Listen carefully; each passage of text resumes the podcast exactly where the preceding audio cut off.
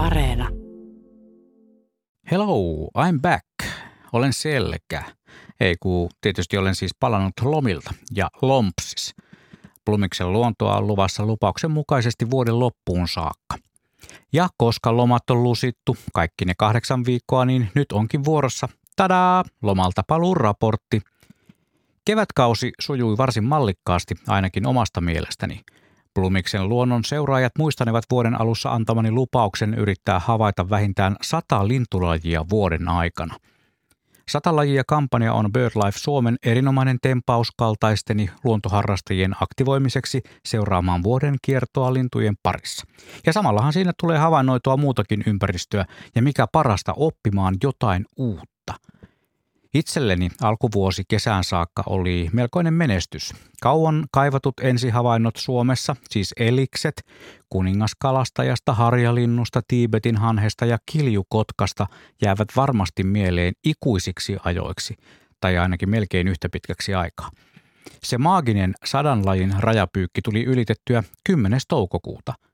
Ja niitä sataisen ylittäviä haviksia tippui Exceliin pikkuhiljaa, todellakin pikkuhiljaa – mitä lähemmäksi kesäkuun loppupuoli tuli, retkeilyt luonnossa vähenivät ja loppuivat käytännössä kokonaan pitkäksi aikaa sattuneesta syystä. Ja tähän syyhyn palaan myöhemmin.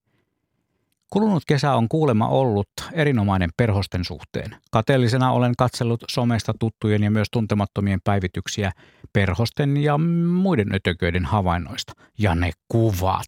Hei ihan kuin Suomi olisi täyttynyt parissa vuodessa lahjakkaista luontokuvaajista, joilla on käytössään täydelliset pro-luokan laitteet.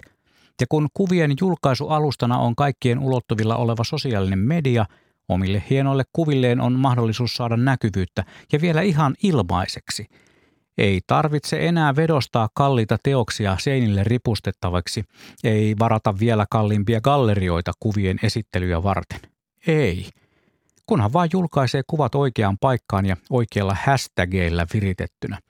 En luonnollisestikaan väheksy valokuvanäyttelyitä, joissa on esillä näyttävään kokoon printattuja teoksia, en todellakaan – sillä mikään hän ei voita valokuvanäyttelyssä koettuja fiiliksiä, kun vaikkapa ajattelee Nick Brantin mielettömiä safarikuvia hienossa näyttelytilassa, hieman hämärässä ja hiljaisessa atmosfäärissä, pääsee melkein kokemaan sen tilanteen, joka on kameran kautta pysäytetty.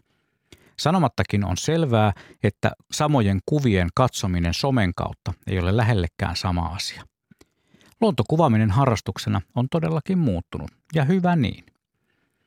Itse olen viime aikoina harrastanut todella paljon kännykällä, siis älypuhelimella kuvaamista. Se kun on käytännössä aina mukana ja aina valmiina. Ei tarvitse ulos lähtiessään pakata kamerareppua tai ihmeemmin miettiä, onko kalusto tikissä. Ei tarvitse tsekata muistikortin mukanaoloa tai pähkäillä, mikä on akkujen lataustilanne. On nimittäin käynyt enemmän kuin usein niin, että olen kaivannut kameran repusta kuvaustilanteessa todetakseni, että joko muistikortti on kotona akku on tyhjä. Paras tai oikeastaan pahin keissi kävi pari vuotta sitten, kun läksin kotoa suoraan kameralaukun eteisestä mukaan ottaen kuvaamaan ja kohteeseen päästyäni totesin mukana olevan kaksi kamerarunkoa, akut ja muistikortit, mutta ei yhtään objektiivia. Kuvaa siinä sitten – Vähän voisin melkein sanoa, että hävetti sillä hetkellä pikkuisen, enkä edes voinut syyttää tapahtuneesta ketään muuta kuin itseäni. Mutta, kuten todettua, älypuhelin on luontoihmisen paras ystävä, heti kiikarien jälkeen. Kulunut kesä tosiaan meni melkein kokonaan älypuhelimella kuvaten ja aika vähän kotoa poistuen, johtuen siitä alussa mainitusta sattuneesta syystä. Ja se syy on uuden perheenjäsenen laskeutuminen residenssiimme. Ei, emme todellakaan ole ottaneet koiraa, emmekä tule ottamaan, vaan kyse on ihmislapsen syntymästä. Ensimmäisen kerran tulin isäksi 20 vuotta sitten ja nyt heti perään toisen kerran. Lumperin perheen pikkuprinsessa on vienyt käytännössä kaiken aikani, luonnollisesti rajoittaen myös luontoretkien tekemistä. Tämänkin viikon kuvan nappasin maanantai-aamuna parvekkeellamme vauvan nukkuessa metrin päässä vaunuissaan.